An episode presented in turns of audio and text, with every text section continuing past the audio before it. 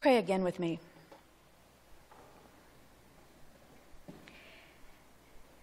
Lord, we just want to echo um, that song and say how beautiful, how beautiful the body of Christ is as we linger in the aftermath of Easter. Uh, we don't want to let go of uh, thinking about what Christ has done for us.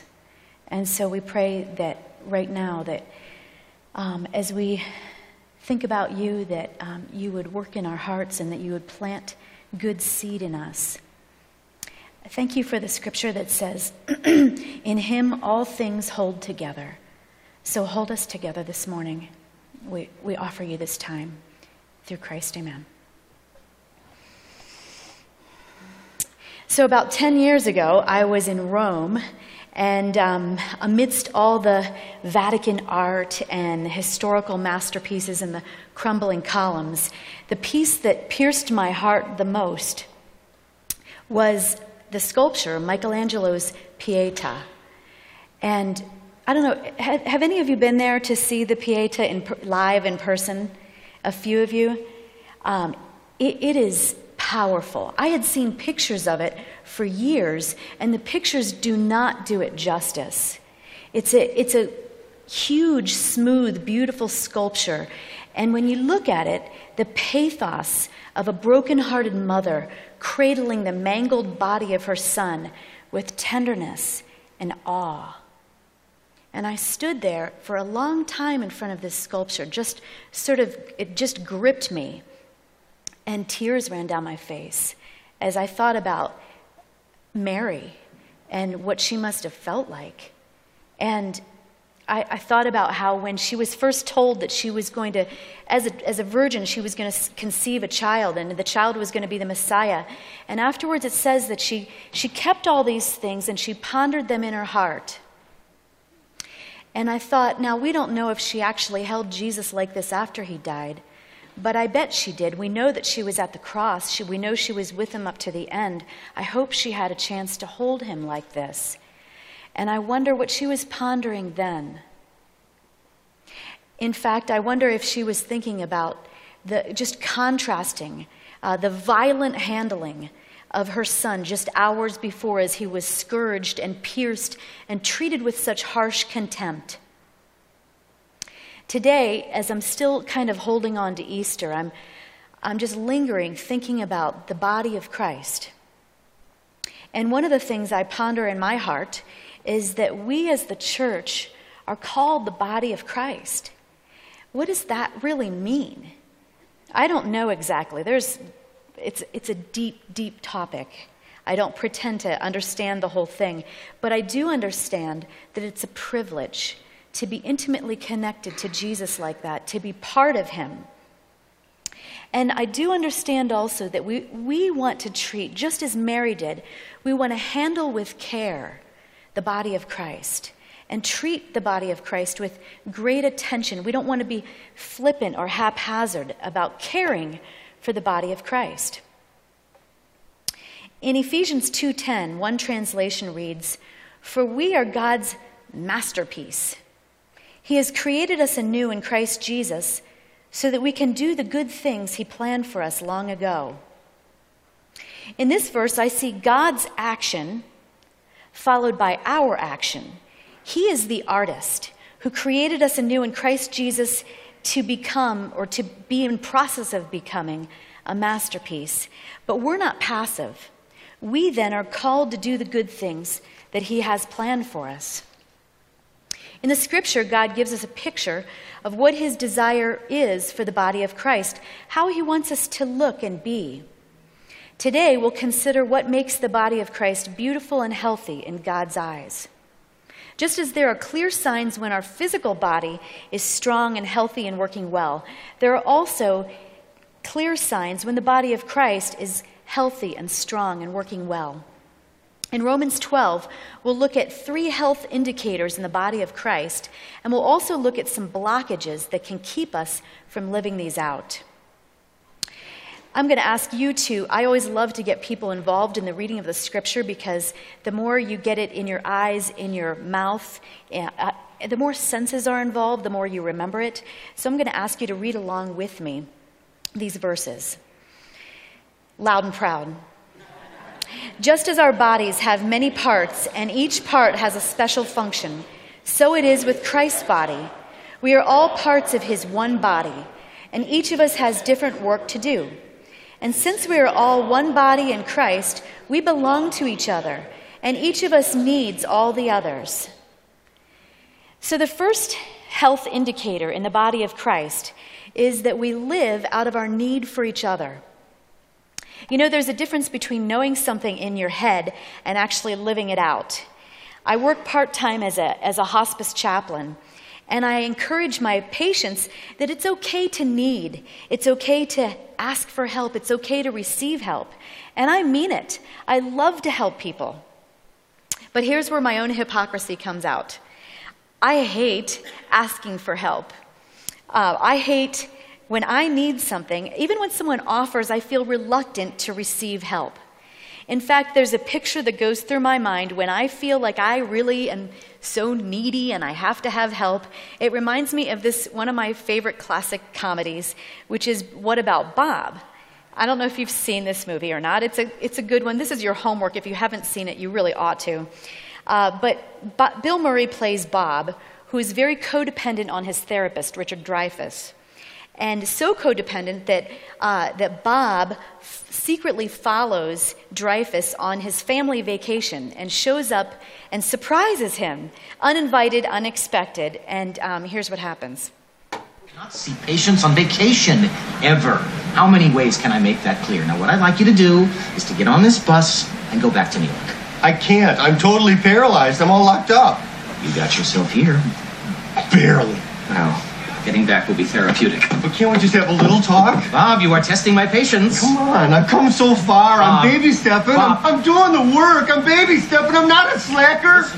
Check it out. Look at I'm in really bad shape. Come on, please, Bob. please. Bob. Give me, give me, give me. I need, I Bob. need, Bob. I need, I need. Bob. Give me, give okay, me, okay, please. all right, all right, all right.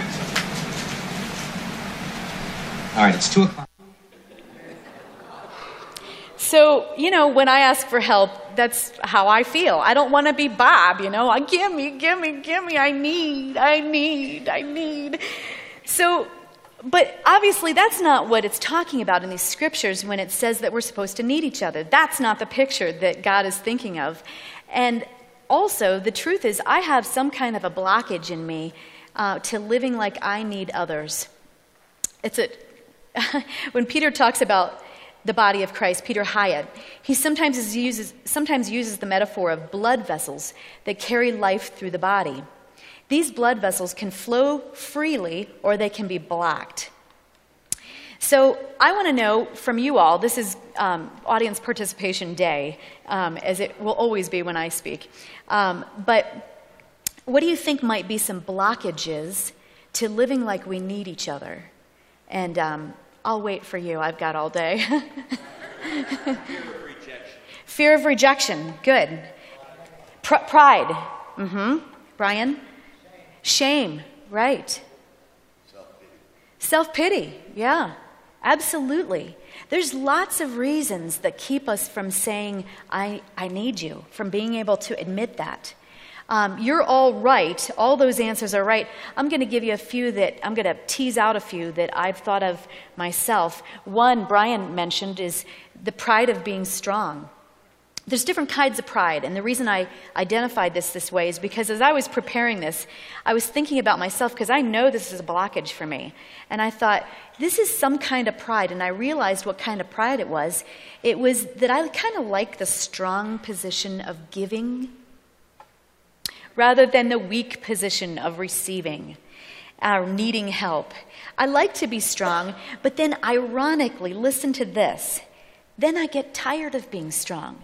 Sometimes I even get resentful of being strong. Ah, why does everybody look to me to be the strong one? Well, maybe because you always act like you are and you aren't willing to receive help. So it doesn't work for me. You know, it doesn't work well for me. It doesn't work for me. It doesn't work for the body of Christ. It's, um, it's, a, it's a blockage.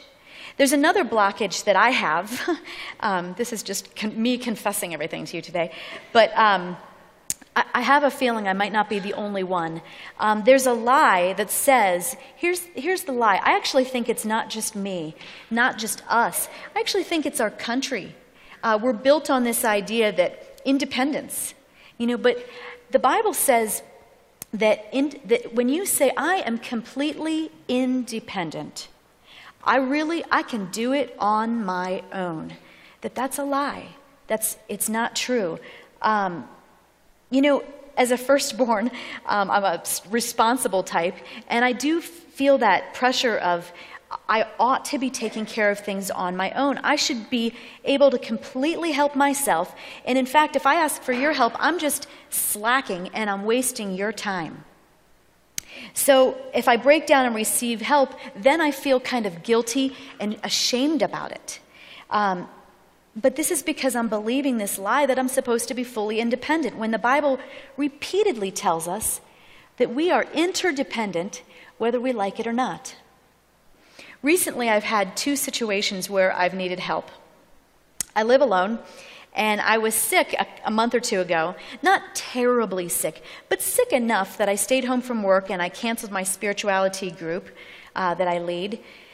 And um, actually, Tim from the group um, offered uh, to, to help me out when I was sick, but I was unshowered, surrounded by Kleenex, and disgusting. So my vanity turned him down flat. I was like, oh no, no, no, I don't need your help. um, go ahead, judge me if you want. Um, but then another person called from the group, Nancy, a lady who lived nearby, so it wouldn't be some big imposition on me.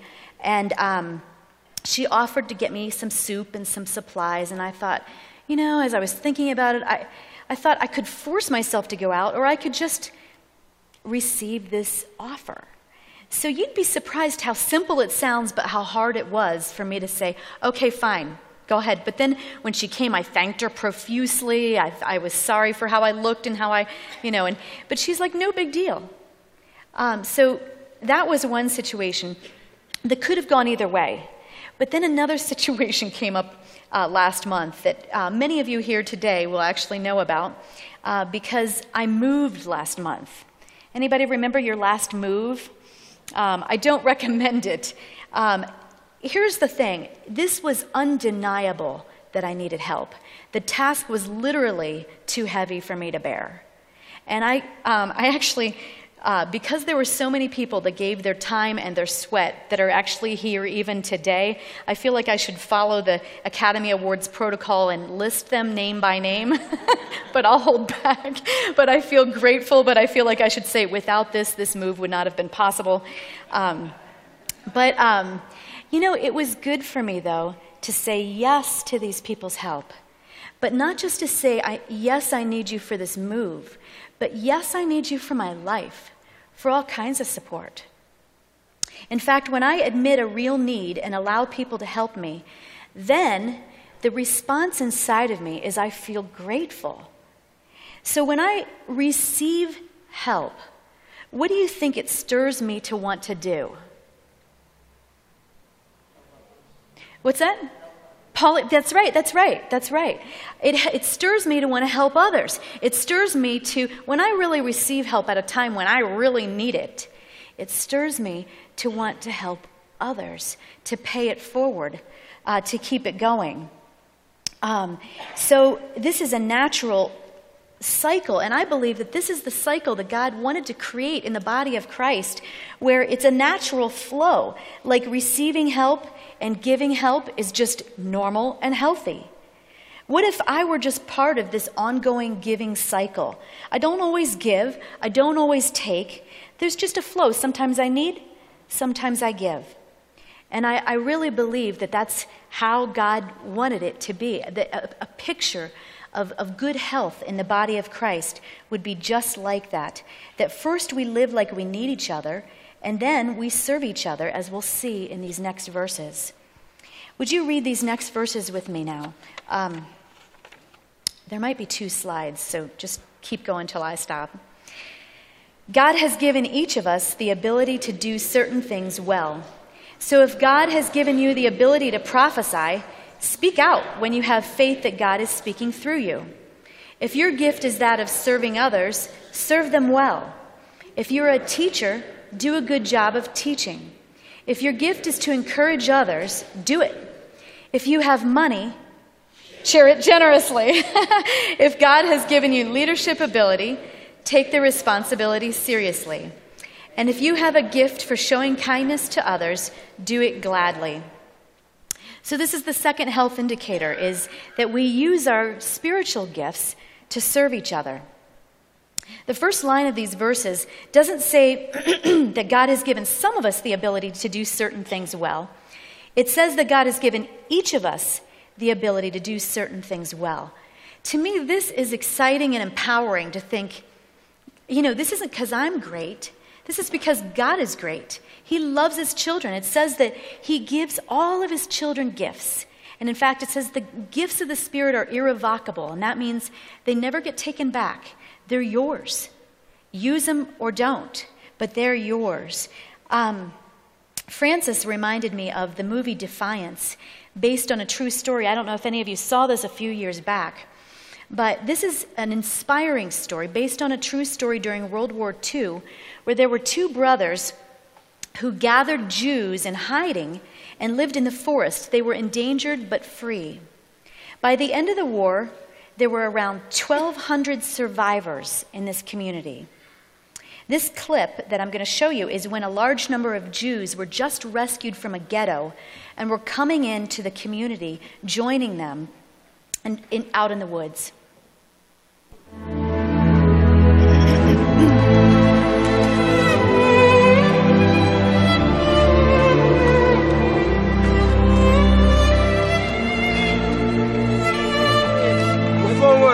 Come along, please. Come forward. Please have your valuables out and ready. Keep moving. Come, come. Look, we're not going to bite you. Mama! Papa! Ah, what about you, Tate? I'm a watchmaker. Can you repair guns? The trigger. Maybe. All right, please come forward. Everyone have your things out and ready. Yes, please. But they were my grandmother's. And now they belong to the Otriad. Everyone sacrifices for the sake of the collective. We can trade these for food or weapons. Next! Now, how about carpenters? Any bootmakers? Seamstresses? I'm an accountant. Oh, that should come in handy. All right.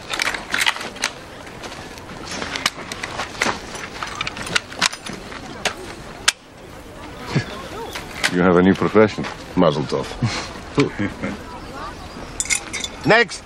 I am a shoemaker. Good. You're welcome. Yes, please. I am a nurse. Ah, good. You are most welcome. Friends, this is the happiest day of my life. To see you here, safely amongst us. But there are a few things you must learn about living here. When you are rested and settled, you will be assigned work duties. Everyone will work. There are no exceptions. We will help supply our Russian partisan comrades. We will mend clothes.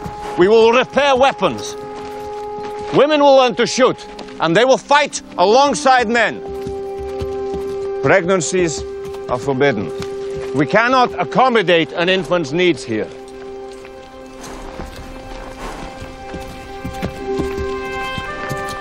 Today, we will start rebuilding the lives you have all lost. This is the one place in all of Belarusia where a Jew can be free.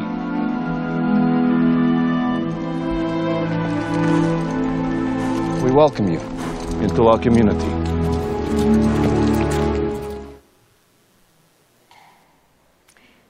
Everyone pooled what they had here. They pooled their abilities, their belongings. For the community to survive, they had to share with each other. They had to serve each other with their gifts. I mean, seeing Daniel Craig on a horse is a gift as far as I'm concerned, right? Um, um, I'm just saying. but um, there can be. there can, be there can be blockages to serving each other in the body of Christ also. um, when you think about serving each other and how God wants us to be serving each other with our spiritual gifts, what do you think might be some of the blockages that keep us from doing that? Your part.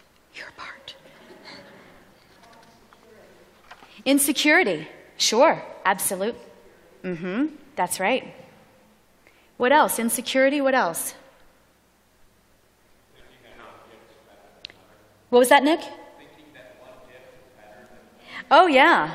You know, this gift is better, my gift doesn't really count. What was the one over here? Lack of confidence. Lack of confidence. Fear, sure, sure. Absolutely. These are, there are blockages that keep us from serving, even though we, we think it might sound like a good idea, but there's things that hold us back. Uh, some of the things that I came up with as I was thinking about this, um, I was thinking and looking at the scripture.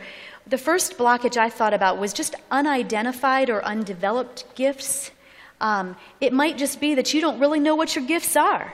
Um, the New Testament actually has a, a number of different lists that list different spiritual gifts. When we read this list from uh, Romans together, um, maybe some of you didn't even realize that encouragement and kindness and serving are actually spiritual gifts from God. Some of us have gifts that we haven't identified, let alone developed or exercised. The thing is with gifts is you, you don't start out great. You have to start out, just try it out. Just get out there and do it. And you might not be perfect the first time. This reminds me, um, this idea of finding gifts that you might not even realize that you have reminds me of uh, the, the show Antique Roadshow. Uh, the, um, actually, I, there's a guy this week who, uh, one of my pa- the sons of one of my patients, um, he showed me this newspaper article that he had, an original newspaper article that was um, some article, and I'm, I'm, blanking on the name of the, it's a jazz about a jazz musician.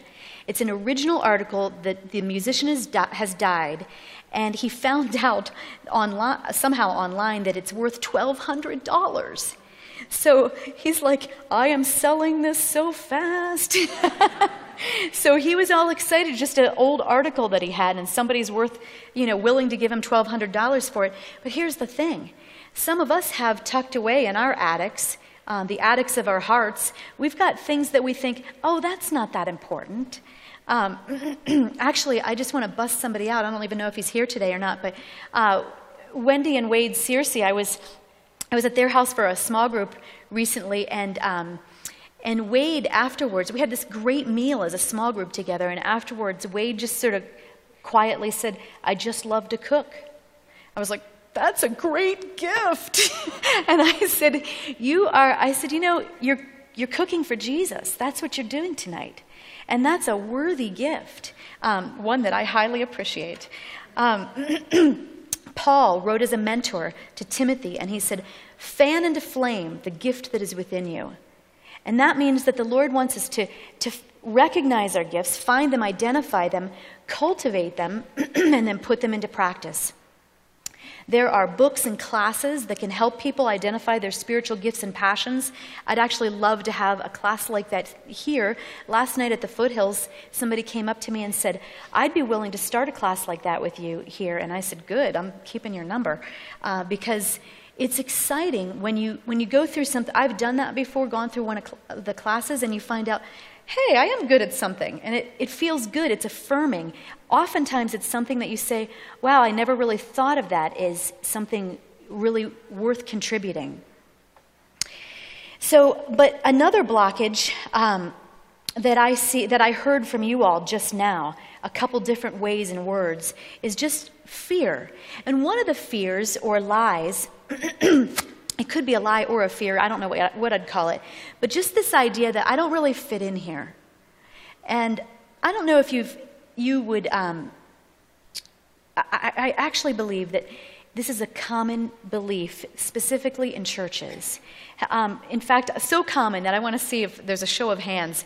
Anybody ever sat in a church and, fe- and looked around and, and thought, I just, I don't know, I don't fit in here? I totally have felt that way. You know, I'm like this, they're like this. You know, I don't fit in here.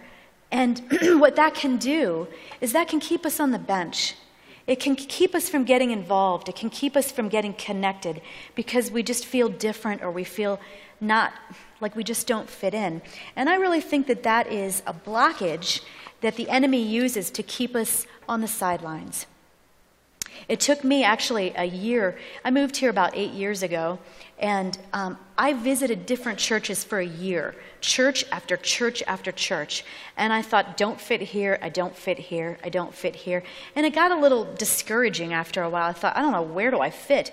So it doesn't mean that everybody fits at every church, but it does mean that eventually God will lead you to a place, and when He does, I think a good pep talk to give yourself is okay, this is where God has led me for now. I must fit in somewhere.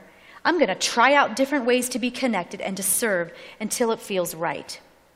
Here's how I gauge, usually internally, whether I'm in the right fit for serving in the church. I ask myself, do I feel passionate about this? And do I feel like I have some degree of ability in doing this? When something is not a fit, there's no shame in it. Just keep looking. Don't give up. The sense of wrong fit has happened to me in so many areas. Uh, in fact, I, I, remember jobs, specifically in my 20s. I would get excited about a job and I'd get the job and I'd get in the job and say, wow, I hate this. Um, this, is, this is not the right fit for me. Sometimes it finds a while to, takes a while to find the right niche with jobs, with churches. I won't even bring up my love life. Um, but the, uh, the good news is that once we identify our gifts and passions, once we've persevered until we discover where God wants us to fit in, there is joy that comes with serving in a meaningful way. It feels like you're doing something that matters, it feels like you're contributing to a bigger cause. The joy makes serving feel not like work, it makes it feel like play. Recently, Peter spoke about becoming like a child, and he said that kids find what they love to do and they do it with all their energy. And they work at their play, they put everything they've got into it. And I think that really, when you're using your spiritual gift in a place that fits for you, for your passion, for your ability, for the gifting that God has given you, it kind of feels like play. And it's, it's enjoyable and it's worthwhile. I actually get excited when I look around this church and see people um, plugging into different spots. And I've had people, even this week, I had somebody say to me, um, You know, I don't think I'm supposed to be in this spot that I've been serving. And so this person said, uh, You know, I need to step down from this. I said, That's fine. This is the season of your life, or this is, keep looking, keep looking, find the right spot for you.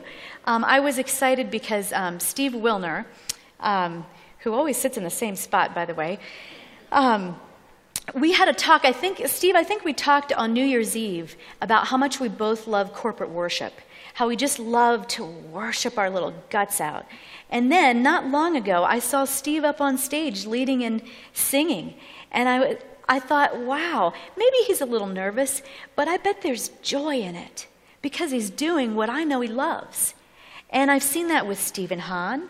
Um, I've seen that with, I've seen it with a lot of people. Sorry, I'm busting people left and right here, but um, uh, you know, a while back, uh, I was talking to Angie Dancer, and she was still reveling, even though Stephen's been doing this for quite a while, but um, she was still feeling excited about how perfectly Stephen fits in helping out the, the children's ministry because he, although he started out kind of tentative, about, oh, I don't know about these kids. What are they going to think of me and this and that and stuff. But he got in there. The kids adore him now.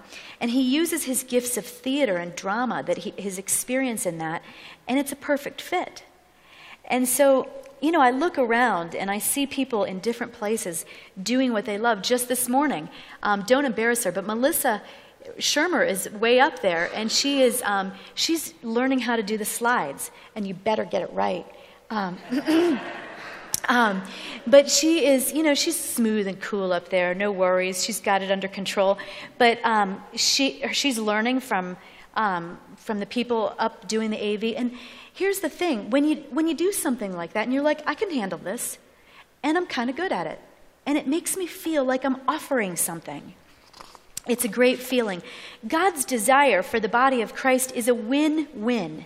He knows that using our gifts to serve can be not only a benefit, but a thrill. I know we've heard the song um, hundreds, if not thousands, of times, but um, I'm just going to come out and confess that every Christmas, if I slow down and actually listen to this song, um, I will cry. Um, and it's the little drummer boy. Um, and um, you remember the words? Um, in fact, you know it so well. I know you want to sing along. So, just a few lines here. It goes, "I have no, I have no gift to bring, pa pa pum pum, that's fit to give a king, pa pa pum pum, pa pum pum, pa pum pum." Yeah, good. You guys sound so good. Um, here's the thing in that story, that fictitious little story, um, the boy asks Mary after that. She says, after he says, I don't, I don't have a gift to bring, I don't have anything that's fit to give a king. But then, you know, he scratches his head and thinks, Shall I play for him? Shall I? And Mary nodded. And so then the little boy in the song, the little drummer boy, says, I played my drum for him. I played my best for him. And when I listen to that, actually, I, can, I can't go too deeply into the emotion of it because I could cry right now about it because it's just this idea that I don't feel like I have that much, but I want to bring my best. I want to play my drum for him. I want to play my best for him. And and that's capturing the idea that I'm trying to talk about with this privilege and enthusiasm of bringing what we have to offer to build up the body of Christ. So here's this natural flow of becoming a beautiful, healthy, strong body of Christ, one that God desires. First, we live like we need each other. Once we receive help for our needs, then our hearts are stirred to give back. So we serve each other with our gifts. So, okay, so I have received for my needs, I've admitted my needs, been humble enough to admit my needs. Then I, so I receive. Then I, I see somebody else's need, and so I give, and I serve, and I use my gifts. And see what's happening in this, in this cycle, is something is produced out of that in the relationship. What do you think is produced out of that receiving and giving? This is a really easy answer. See if you can figure it out. Love. Who said love? that's right. Um, really, if, if, you're asked a, tr- a, question in church, that's pretty much a you know go-to answer. Just say love. You're usually right. Um, but do you see the naturalness of this, how it's supposed to work? If the body of Christ is working the way it's supposed to, I need, so I receive. I give out of my gifts and I serve. And then out of that relationship, there's a connection that happens. And look what crops up love. Love happens out of that just naturally. And so that is the final sign, the, the final health indicator that we see in Romans 12. It's, it's automatic, it, it happens naturally. Uh, these verses that we're going to read together, there are two slides, so hang with me. Um, kind of, they, it's teases out what love looks like. So read this with me. Don't just pretend that you love others, really love them. Hate what is wrong. Stand on the side of the good. Love each other with genuine affection and take delight in honoring each other. Never be lazy in your work, but serve the Lord enthusiastically. Be glad for all God is planning for you. Be patient in trouble and always be prayerful. When God's children are in need, be the one to help them out and get in the habit of inviting guests home for dinner or if they need lodging for the night. If people persecute you because you are a Christian, don't curse them. Pray that God will bless them. When others are happy, be happy with them. If they are sad, share their sorrow. Live in harmony with each other. Don't try to act important, but enjoy the company of ordinary people. And don't think you know it all. Never pay back evil for evil to anyone. Do things in such a way that everyone can see you are honorable. Do your part to live in peace with everyone as much as possible.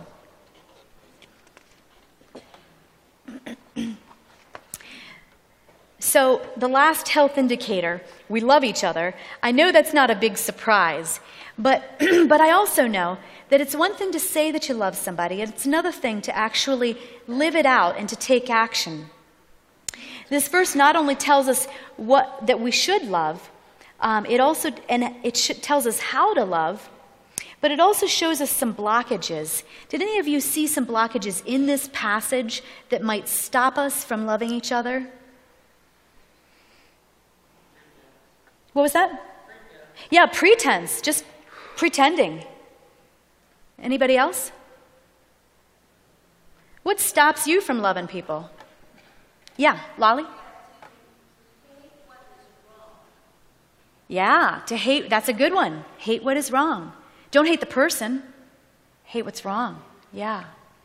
Any other blockage? Yeah, Todd.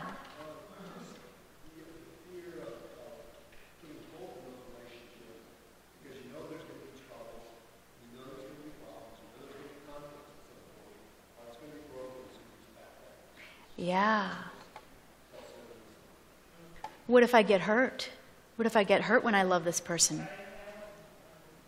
Santino, what were you saying?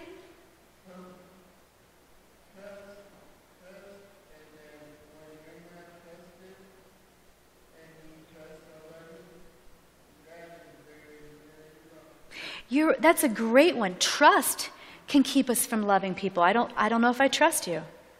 Um, very good.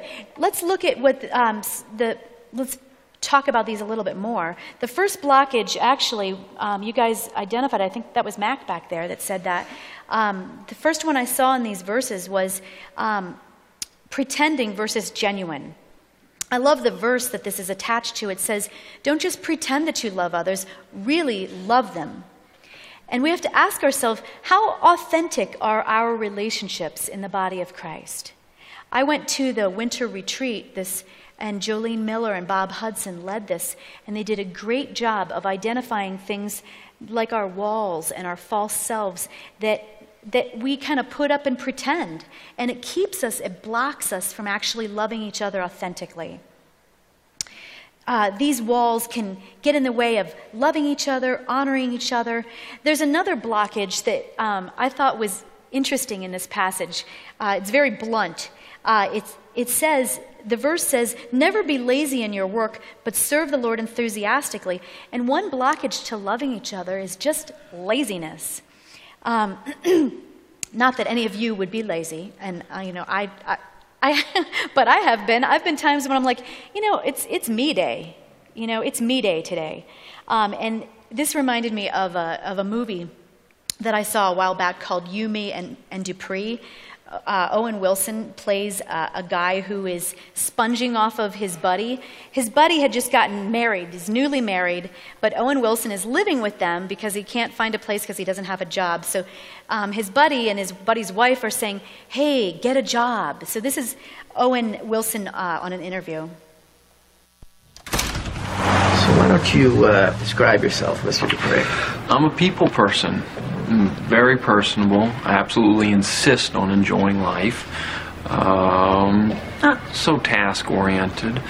Not a workhorse. If you're looking for a Clydesdale, I'm probably not your your man. Like I don't live to work. It's more the other way around. I work to live. Um, incidentally, what's your policy on Columbus Day?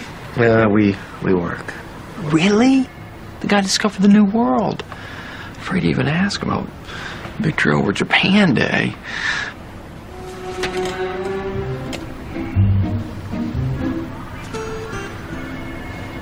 Hey, we tried, right? Thanks a lot. Yeah. My resume.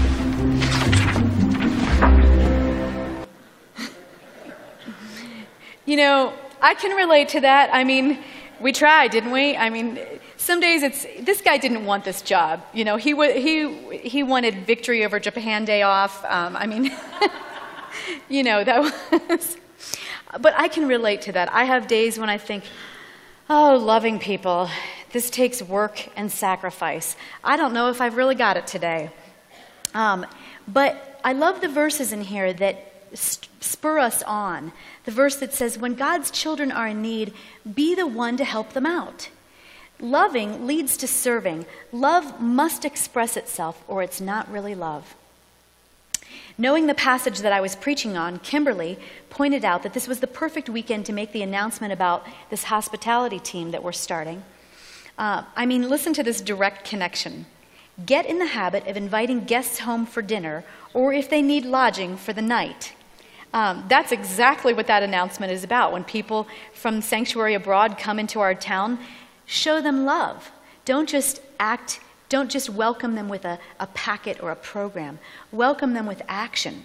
Love, love comes out in our actions. There's one more blockage that actually Todd sort of hit on a little bit.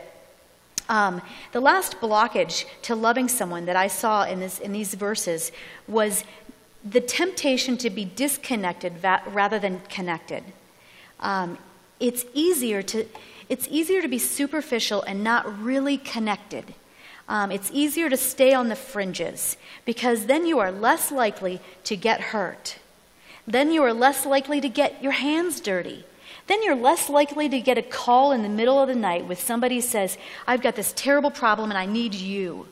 If you stay disconnected, it's so much safer. But that is not God's picture for the body of Christ. Um, God says, He says, enter in. He says, rejoice when others rejoice. Um, it, grieve, what's that verse, Mom? Rejoice when others rejoice and.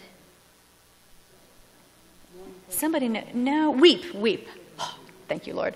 Um, weep with those who weep, rejoice with those who rejoice. Um, the idea there is that you have to be connected to do that. You have to be you have to be in someone's life caring enough about them that you feel what they feel. That's that's what love is like. Paul wrote a parallel passage to Romans 12 in 1 Corinthians 12.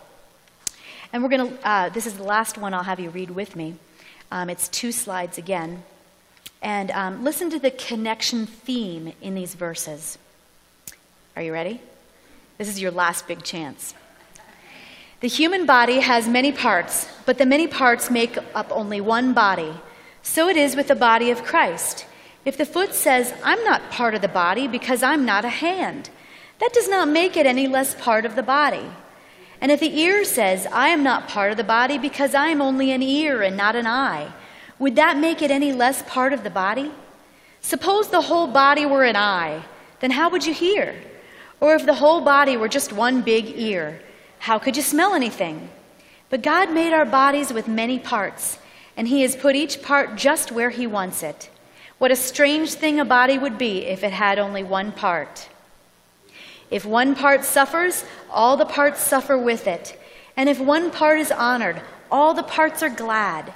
Now all of you together are Christ's body, and each of you is a separate and necessary part of it. Great verses and great job. Like it or not, we are connected to each other permanently. When I was recently hired on staff here part time, I was excited that a big part of my role is helping people get connected around here. That is right up my passion alley. In fact, it, it meant a lot to me when Susan Hyatt told me that she saw me as a hand in the body of Christ. And I thought, oh, that's great. I'd love to be a hand because a hand reaches and touches and pulls people in. But you know, a hand is no good without the rest of the body. You know, it just, you have to have each other.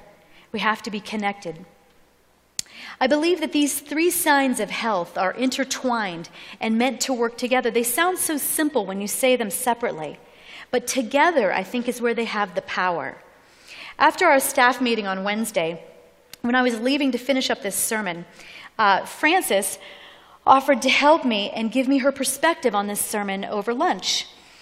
I'm embarrassed to say that my knee jerk reaction was, No, I'm good. Um, I caught myself and I laughed at myself and I accepted her invitation. She pointed out that sometimes we can be good at one of these, but not another, and there can be some pitfalls that come when, we've got, when we're good at one and not another. They're out of balance. So, as you listen to these three, maybe you're good at expressing your needs. It takes time to be able to identify your needs and ex- encourage to express your needs. But if you only express your needs, you can become, upsel- become self absorbed. You can even have a victim mentality, like in What About Bob? Or maybe you're really good at serving. You just serve for everything. Yes, yes, yes, I'll do it, I'll help. Um, but if you only serve, sometimes you can find your worth or value tied to helping people. Then you, then you help out of compulsion and codependence rather than out of love. All three together are necessary to live out our need for each other, to serve each other with our spiritual gifts, and to love each other. The more we live with all these three areas balanced, the more I believe we become a healthy picture of the body of Christ, the masterpiece that He's in the process of creating in us. When I look at the scriptures and when I look at the Pieta, I'm inspired by the heartfelt way that I see Mary handling the body of Christ with so much care, with so much tenderness, with so much attention. Although we don't have Christ here with us now in the flesh, look around because we do have his body here. Jesus said, As much as you've done to the least of these, my brothers and sisters, you've done it unto me. So we have a wonderful opportunity to show our love for Christ by the way that we care for and handle the body of Christ. and speaking of the body of Christ, as we get ready to celebrate this sacrament together, um, I want you to remember that as you're, as you're taking this body, yes, you're taking in the body of Christ, but you are the body of Christ. You and you and you and you, every one of you. So on the night when Jesus was betrayed, he broke bread with his disciples, and as he took the bread and he broke it, he said, This is my body, broken for you.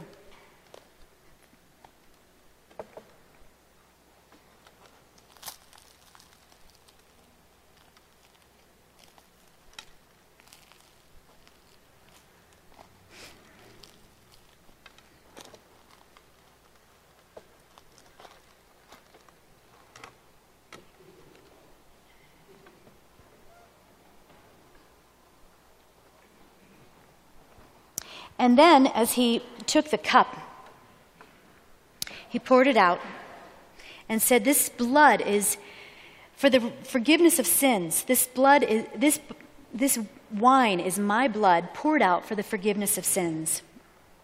Drink all of it in remembrance of me. The way we uh, take communion, if you're new to this church, um, what we do is we come forward and we tear off a piece of the bread and we dip it into one of the cups. The dark, class, the dark glasses are wine, and the light glasses, the white glasses, are uh, juice. So, in just a moment, we'll invite you. Uh, in fact, the communion servers can come forward.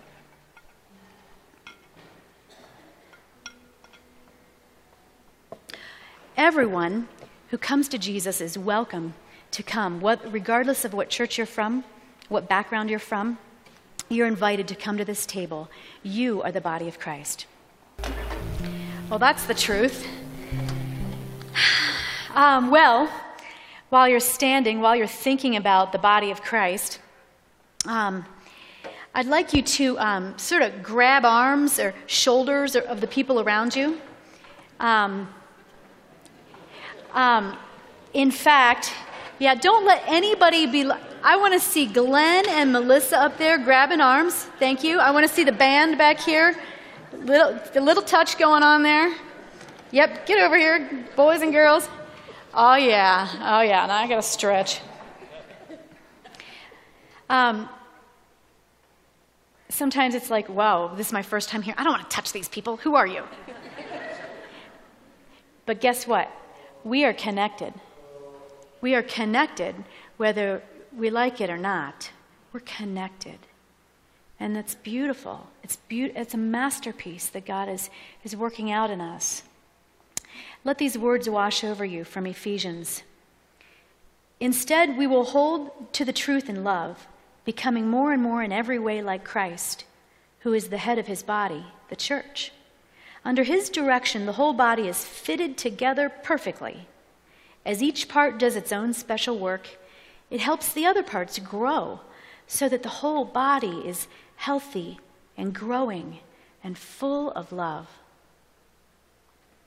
When I was working on this message, a song came to mind, and I, think I think this was a song at Nick and Brandy's wedding. Um, it was the Lumineers song, uh, not I, I, like to make sure I get the name right, but the, the, there's a line from it that says um, that I felt like the Lord was speaking over our church, over His church.